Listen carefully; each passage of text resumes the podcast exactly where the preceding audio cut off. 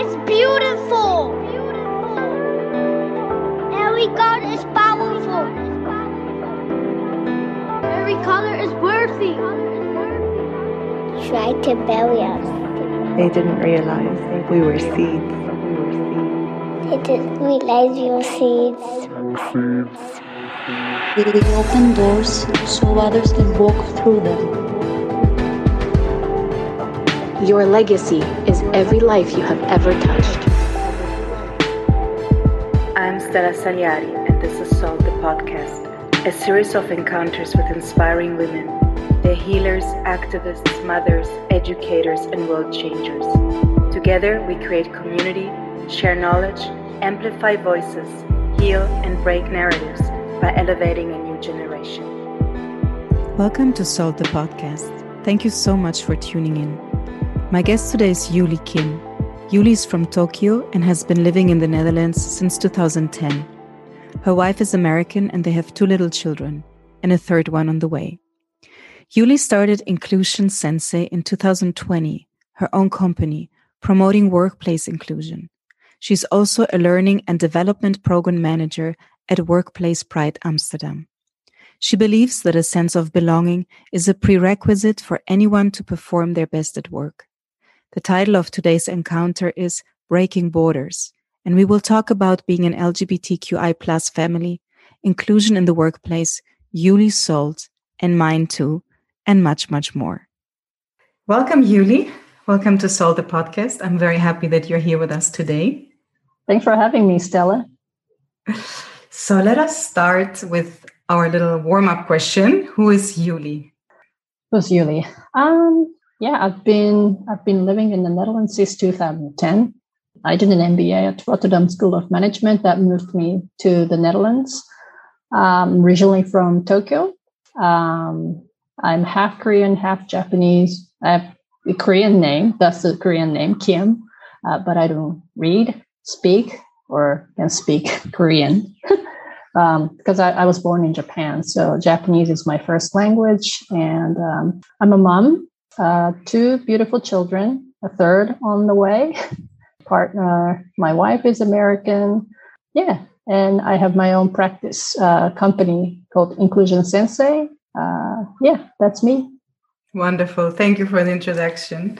And actually, you already moved to, to the second uh, topic that we want to discuss today. You have your own company. It's called Inclusion Sensei. Maybe it's nice to tell us first what does Sensei mean and what is the company about? And yeah. yeah. Sure. So inclusion uh, specifically uh, um, uh, i started my own company to advance workplace inclusion across gender race lgbtq plus sexual orientations uh, gender expression culture religion education all that sort of um, personal characteristics uh, across the personal characteristics. And um, the sensei means master in Japanese. So I put the inclusion and sensei uh, together.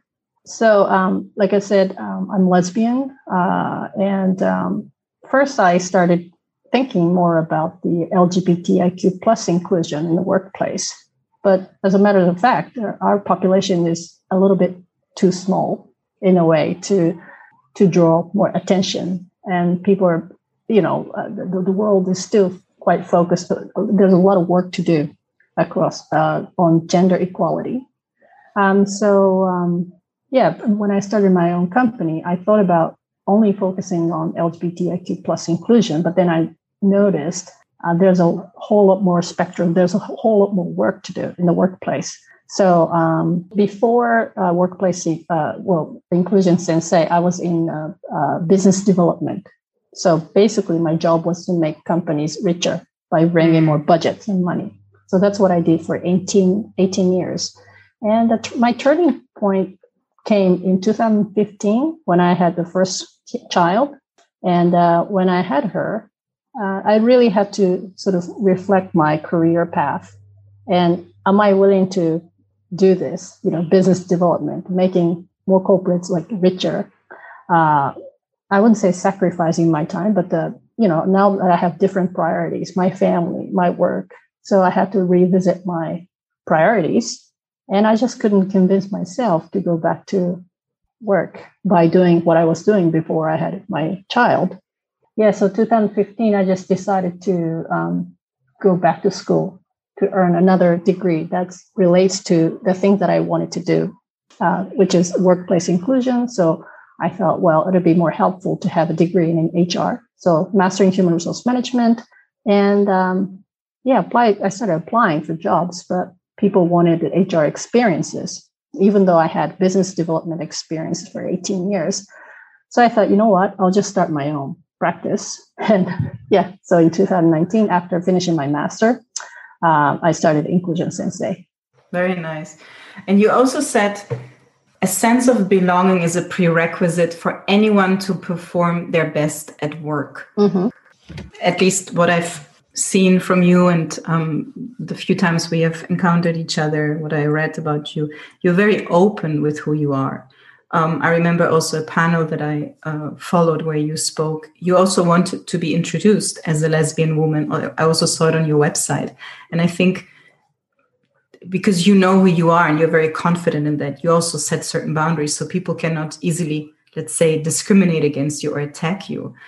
And have you always been like this? Have you always been so no, confident? I, and I had my my own journey of you know who am I or or wanted to be sort of normal, accepted in the society, or don't you know nobody wants to um, what's the right word? If there's a way, nobody wants to be treated differently from the other people, you know. But I think most LGBTIQ plus people, when they notice they're different, the first comes fear. Like you don't tell anybody about your secret or how you feel. Because instinctively, we all sort of know because the society is so heteronormative. Everything is boy, girl, you know, yeah, mom, dad, or whatever. So, um, yeah, when I noticed I was different, I I really kept to, kept it to myself for some years. But I'm I'm a terrible liar. So when you're um, homosexual or lesbian or, or bisexual, I, I, I don't know, but um, you you just don't lie about your gender, uh, sexual orientation. You have to, li- well, if you want to cover it up really well, you lie about the movie stars that you like, music that you listen to. When you're older, what type of clubs or music that you like, where, where you go out, who you hang out with, you know. And I just couldn't do it. I it was just too much work for me. So I thought, you know what, I'll just come out, and if people don't like it, then too bad, because there's no, no other way that I can be. This is who I am. And yeah, so I had my own journey in my late teenager, um, early 20s, but I didn't really feel comfortable with my own skin until like mid 20s. Mm. Yeah. It's actually also so sad, this expression, right? Coming out. Coming yeah. out of what? Like, yeah right? This also shows how our society is, is constructed. If you could I mean, just be yeah that's who i am whatever you know. Why do i have to have a certain moment where i have to be on a stage? And yeah i think yeah. there's there's still a lot of work that has to be done on that. It's so unfair because straight yeah. people don't have to come out yeah. you know in different life stages. And then when you're um, different um, then you know the school that you enter the classes you mix up and then next new class and then uh, if people don't know about you and then start conversation assuming you're heterosexual then I, there's a moment of like do i have to tell them or should i tell them or or somebody else is going to do my job or you know uh, yeah. And some people take this secret to their graveyard. Hmm. you know it still happens. It's really sad. Um, yeah but for me it was just too much to lie in different life you know life stages and different circumstances. So uh, i chose to come out to my family first. It was yeah it was really difficult um, but i would have been that it would have been more difficult to live the way the life that i wasn't true you know? So that, that was my choice but i know many many others who choose not to um, yeah that's that's sad but that's their choice and i respect that as well yeah absolutely and I mean, we already touched a little bit on that, but what is it like? Because you say I have a wife, I have two kids, a third one on the way. So you you uh, you have a family, and what is it like to live as an LGBTQI plus family in a world that is heteronormative? So, I've, I've well, I, we visited, we went back to Japan and the U.S. as a family a couple times, but really we we live in Amsterdam. In Amsterdam, I think for the first time I experienced like what it's like to live like a normal person. I'll wow. give you an I'll give you an example. So Vanessa and uh, um, Vanessa, my wife and I um, got married in DC, Washington DC, in 2010, and in 2011 uh, we well she joined here in Amsterdam, and um, uh, we had to well we register ourselves in the city hall, and uh, we had to submit the marriage certificate issued by the Washington, you know, Washington D.C. And it, it was you know, apostille stamp and everything. But I was worried. But you know, we, we're the same-sex couple. Do we need to bring like birth certificate or like a certificate of graduation from university? So I we like prepared everything out, like everything, prepared all the questions, and um, we went to the city hall. Like, oh, we're here, here to submit the Apple, you know, the marriage certificate with apostille and I started explaining myself about we're same-sex couple, but in the US, it's only these other blah, blah, blah. and, the, and also, the, this is my prejudice, but the, the woman at the kiosk was a Muslim lady. So I'm like, what if she doesn't like our paper? You know, what if she says something like, this is not good enough or something? And she kind of looked at us like, well, whether you're gay, you know, gay or straight, it's the same paper you have to fill out. Basically, she was telling like us, shut up. Yeah. I'm not gonna treat you. I'm not gonna treat you any differently, like or, or for the better, because just because you're a lesbian or same sex uh, um, same sex couple. So I was kind of ashamed myself. I was like, oh my God, I'm so used to treat myself as a second citizen, you know, prepare all the answers and then just kind of make sure if any any like make sure that everything is in in order. All I had to do is just print a piece of paper, you know, marriage certificate, and which form do I fill out, you know? But I was so nervous. But then at that moment, I was like, I free, I feel pretty normal. I, I I'm treated like a normal person, and that was 2011. Ten years after, um, I'm still used to, I don't know, just living like a, like just like everybody else in the community. Yeah. Yeah, but it's interesting to see if you have internalized certain things that for a long time you live in this defense mode, right? Like, mm. okay, what's going to happen now? What do I need to prove? And also interesting what you say that you went to that counter and you yourself were already in the defense mode, but you also had your prejudice against the person you were talking to. And exactly. actually, both things were kind of totally um, contested and deconstructed. Yeah, totally. Totally. She was just doing her job and I was just one of the many people who were there to just do some paperwork, you know, and that was it. Yes, yes. Um, a question that I want to ask you um, what is feminism for you? Um, or do you consider yourself a feminist? I yes, I am. I, I used to say no, I'm I'm not because why? I want to know that too. yeah, exactly.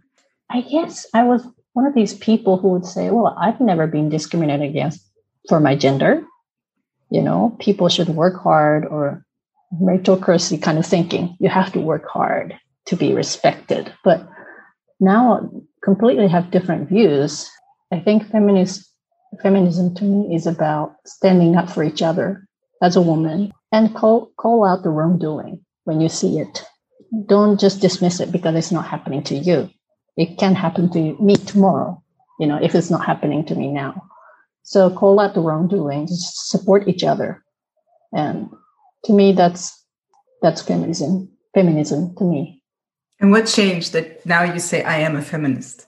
Um, I think after moving to the Netherlands, in Japan, I, I really didn't realize, like, I didn't, like, this is, sounds so terrible, but I didn't even realize there was a wage gap between the, gen- the two genders. uh, because I personally didn't never experienced it, and I I guess I never sort of paid attention to other people's problems, and yeah, um, but then after moving here, yeah, I, I think just hanging out with different type of friends and getting different type of information and different type of discussions that I was involved with. It's interesting to see how how many changes you ha- you have uh, been through in your thinking, right? Mm. On, on so many levels. Also, what you said before, I used to make money for these big corporations, like being part of this capitalist society. Totally. And then totally. you have a child. Your child changes everything for you, and you become like you you you create your own door. You walk through the door. You create your own organization. It's all about inclusion. It's all about um, well-being, belonging I totally think- different values. And yeah yeah i think after moving to the netherlands and with doing the mba with you know the colleagues um, fellow students from like 40 different countries different socioeconomical background and yeah and then the starting inclusion sensei seems like kind of a out of blue idea after 10 years 10 years after mba but i think everything was kind of piling up you know meeting different people uh, hearing different opinions and like having a child was kind of a last sort of sharing. straw straw yeah and then boom everything made sense this is not good this is not okay Yeah. And what are you advocating for? I mean, you've already kind of mentioned it, but what is it like that you because you also actually work for um, Workplace Pride in Amsterdam, right? Hmm Um, you're also involved with them. yeah. I think what i'm advocating for is equality. But equality is not enough that i realized. Because when you talk about equality for example um, like uh, equal pay uh, between men and women that sounds nice. But then we need to focus on equity not just Yeah. equality because there is punishment gap exists so you can find a lot of studies that showed women are punished harder, much harder. W- women and minority groups uh, people are punished much harder for the same mistakes that they make against men. So, yeah, I'm advocating for not just equality but also equity, workplace equity. Yes, for me, equity also means that different people need different things. It's not just about okay, everybody gets uh, I don't know half an hour break to have water. You know, no, different people need different things. That's Yeah. also what equity is about. It's not Yeah. the same for everybody. Exactly. And I, I kept talking about gender, but you know, culture, race, people with uh, disabilities, and you know, things like that. So Age, class. age, everything, They- everything that has to do with the pers- person, personal characteristics. Um, Yeah. yeah, yeah so it's the, the whole concept ex- actually of intersectionality and i'm Mhm. actually quite happy to I mean on the one hand i feel like it has become like a buzzword companies just use it you know but Mhm. on the other hand i also see there's a lot more awareness on that that Mhm. um, discrimination is not just based on being a woman because Yeah. yeah, if you are a woman and as you said uh, you're white you're cisgender you don't experience the same discrimination as a woman that is maybe black and she's a lesbian exactly, exactly, or um, a woman that is a mother versus a woman that is not a mother. exactly. So there are a lot of things that need to be taken into consideration. I know that you are a big advocate for that as well. And, Yes. uh, yes. Yeah, but I also realize I need to focus. Like I can't sort of, I can't touch them all. The Yeah. intersectionality. So right now, focusing, I'm really focusing on gender and LGBTIQ plus uh, inclusion because we share a lot of sort of similar issues, basically gender-based uh, discrimination and harassment. Yeah, so that, that's that's my focus. What What do you think? Um, CEOs, managers, supervisors, HR um, professionals have to do better when it become when it comes to the LGBTQI plus community. I think the very first step for, especially for leadership, top management, is to understand the scale of the issue that the, in in, the, in their organization. It's not about the right thing to do. but not just about the right thing to do, but it also makes business sense. And yet they have other priorities. So the first step is to kind of take stop, just listen to what what your employees have to say. Uh, it's especially important because um, uh, so the workforce is so diverse now. So three to sometimes four different generations work together, right? Baby boomers, Gen X, Y, Z. And Gen Z um, has arrived and they have totally different expectations when it comes to workplace inclusion. Uh, so, you know, just do reverse mentoring system, then listen to the young people. they they demand inclusion regardless of their gender or sexual orientation or gender expressions they expect equality and equity for everyone, not just LGBTIQ plus people, but for everyone. So listen to them and sort of learn, understand the scale of the challenge and issues that existing uh, organizations have in, in this matter, the, in workplace inclusion. If, if they want to hire top talents, the young talents, they need to listen to them. Yeah.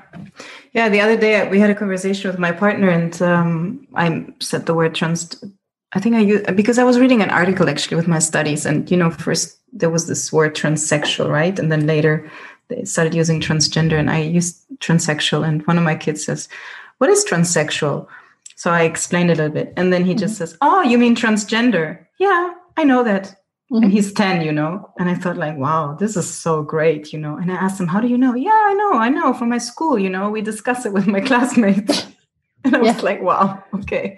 So it really goes in line with what you're saying, right? Things that we had to fight for. The younger generation, for them, it's non negotiable. It is what it is. Exactly. It's like that. And you have to do it. And I really don't care.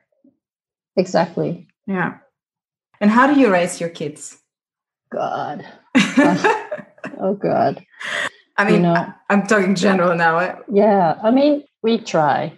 We try our best to you know my for um the old the oldest she's five now. Up until she was almost three we picked her clothes you know just lime green purple yellow whatever the sort of neutral color gray.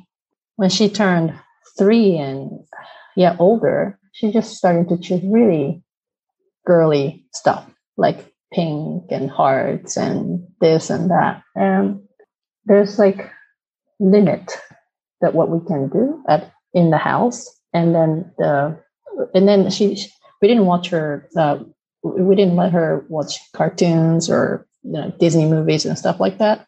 But she absorbs it when she goes out, right? From her friends or their house or whatever. And and scary enough, she's starting to sort of gender stereotype dolls. You know, this is a boy because he has short hair. And I'm like, wait a second.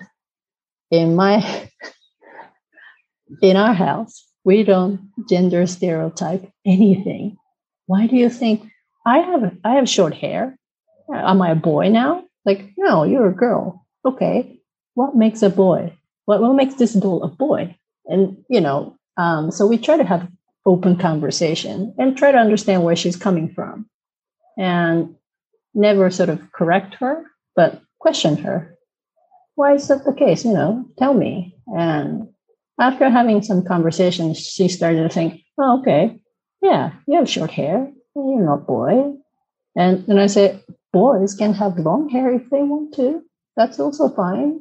They're like, yeah, okay, I guess that makes sense. So, yeah, we try, but uh, she also sort of stereotyped me or Asian people, like because I guess she one day she asked, I go, what does Asian mean? So I'm like, well, people like me, you know, who look like me. And she said, oh, people who who eat a lot of rice. I'm like, wow, yeah, like wow, yes, I eat a lot of rice. And then the other mom, Caucasian American mom, prefers to eat more bread. So that's that's her you know comparison i guess. I'm like well i eat more rice than the other mom but you need to assess the information fairly you know? Don't you want to see more asian people and then what they eat? And I'm like yeah but baba who's my mom also eat a lot of rice. yeah. So I mean, this is an innocent, you know, stereotyping, but yeah, we try we try to have a conversation when when this type of thing happens, and just try to make sure that there's a whole lot more out there. My yeah, child. I, I try to do the same, and it's really funny because one of my kids, uh, he he said actually two things. One time he told me, "Mom, women don't drink coffee; they only drink tea." Why? So it's exactly what you said, actually. Because you don't drink coffee, you only drink tea. And my father, he drinks coffee. Yeah. And he also was saying, women don't drive, only men drive. Because most of the time my partner drives because I just can't be bothered to drive anymore, you know? Yeah. So I also had to explain to him that this is not the case. But it's mm. funny how they make these simplistic conclusions. Yeah. You know, I mean, in their mind. And I think it's very important for us as parents to address yeah. those things, not to get upset with them, as you said, but to really discuss it and even ask them, exactly. how do you come up with this? Yeah. And, uh, you know, because I think family is the smallest uh, social community, right? We spend so much time together. Um, they see what they do, uh, what we do, they listen what we say. So they imitate well, us. they imitate us. And who has been your sold? Who inspired you? There's just so many. It's it's so hard to pick one, and I don't want to be the sort of cliche, but I think my kid, my children. It's it's a, it's a big statement, but I wanted to change the change the world with my capacity, with the capacity that I have for them. You know, the workplace is so not fair, so so not ready to have our children. But by the time they enter into labor market, you know, work become workforce. I'm hoping to make even a little bit of difference for young women and men as well. I mean, of course, my mom, my friends, um, you, Stella, you also, you know, you're also an inspiration. There are so many people who inspired me. Yeah, of course. And yeah, you're doing this podcast you're you you want to make a difference right in the society in, yes. the community. And my effort alone may not be enough to bring big difference big change. But people like you know someone like you and many other out there and when we come together i think it will become powerful force. And I want, I want to be part of the force rather than just kind of witnessing the force. So that's nice. Yeah. And to whom do you want to pass the salt? What do you want to say to the younger generation? Even though they are, of course, already saying a lot of things to us. But yeah, I think find your passion and follow it. It took so long for me to do this. I'm 43 now, and you know, it took 41 years for me to sort of actually do the things that I really care about. Um, but all the things that I did in business development, uh, it's helping me to do the job, you know, to to to run my own business. So I don't regret it, not a bit. Um, I'm happy for what I did. I learned so much and there's so many great people. Yeah, it, but it doesn't have to take 41 years. You know, some people know their passion when they're much younger and they follow it. Um, so for younger generation, I think in, I mean, the society is aging. At some point, I think some countries they have to put a basic income, for example. Then earning money, buying expensive car or watch or you know handbag, those things will become irrelevant. I hope. I hope. Then what's left? Your yeah. passion, you know, your meaningfulness for your life you know? Um, i hope everybody especially the younger generation can really focus on their passion rather than how much they need to make or pay for the uh, college fee and all that stuff. Um, i hope the society will become much fairer for all not just a small percentage of the wealthy people. Um, so hopefully the young generation now can make this, the, the world, including ourselves too, but make the society a little bit a better place for all, and so that younger generations um, can find can live in the way that they should and you know following their passion Yes, I like that. I like what you said. follow your dream find your Yes. passion and follow it And don't care so much about materialistic things. exactly that because oh god it that it's, it's very short-lived what to me at least um yeah the all the fancy business trips or fancy cars and stuff like that it's nice to have but yeah so what Yeah. things break but experience education knowledge nobody can take that away from you so I was I'd, once at a, like to have Yes, I was once at an event and a woman told me, What you have in your head, your stories, your intelligence, your memories, what you've seen, nobody can take this away from you. You will always carry that with you. You, you don't even need to carry it on your shoulders. You have it here. And I didn't forget this, like never. I never, never forgot that she told me this. And she really inspired me with this statement. I didn't, don't even remember her name. Hmm. Just remember it was in Estonia at a, at a conference and yeah it's it goes in line with what you just said and do you have a question for me yeah who who inspired you who inspired me to do the the podcast or the oh the that you do? podcast Or, the yeah. podcast i think on the one hand my story my life story my life story any anyway certain things i went i went through in my life certain things i witnessed i saw. But then who really inspired me to actually do it was my daughter. So uh, goes in line with what you also shared about um, your own children. So when i was pregnant with her in 2019 i really decided to realize this project and really go for it. Mhm. so yeah that's about the podcast. And in general of course many people as you said one of them my mother she inspired me with um, she always told me education is the most important thing. Educate yourself be independent don't depend on your partner on on anybody. My father who told me to live my life to travel the world to make a family um, when i feel like okay i've i've seen things you know i've done things. And um, also he always told me don't care what people think about you. If they have a problem, I have your back. They can come to me and talk to me, you know. don't care about them. If you die, they won't come with you, you know.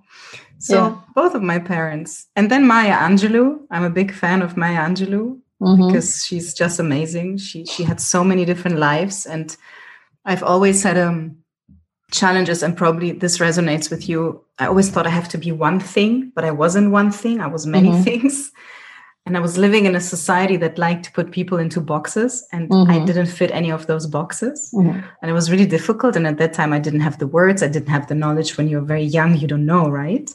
So um, when I discovered her, she really inspired me with this, and she inspired me with her strength and and the fact of yeah, one time maybe I have to be a dishwasher, and then the next day I can be a professor. You know, like you know, y- your life is a journey, and you just have to go for it and don't give up. You know, and this was something that, of course, my mom also always told me. Mhm. So these have been some of the people that have inspired me, and also recently, Michael Jordan. oh wow yes, because uh, uh, he, he was so like also like he didn't give up, and he was so uh, hardworking, you know, and. Uh, yeah, he, he. I also like uh, him. Sometimes when I'm tired, I think about him. You know, michael like jordan Michael Jordan. You he know, worked hard he didn't give up. So that's Yeah. what I mean.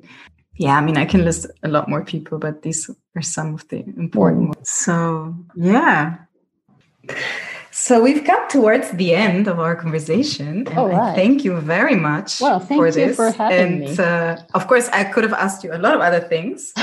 But uh, for now, yes, I, I thank you so much. And I want to finish because I always honor a woman at the end of my podcast. And today I want to honor Gloria Anzaldúa. Mhm. And I think once I speak a little bit about her, it will be clear why I chose her. She was born on the Texas side of the Mexican American border in 1942, and she died in 2004. She was a Chicana, she was a lesbian, she was a feminist, she was a poet, an activist, an author of children's books and fiction, and she was a theoretician. And she is, among others, um, so she had several books, but she's also the author of Borderlands. And Borderlands consists of her opinions about boundaries.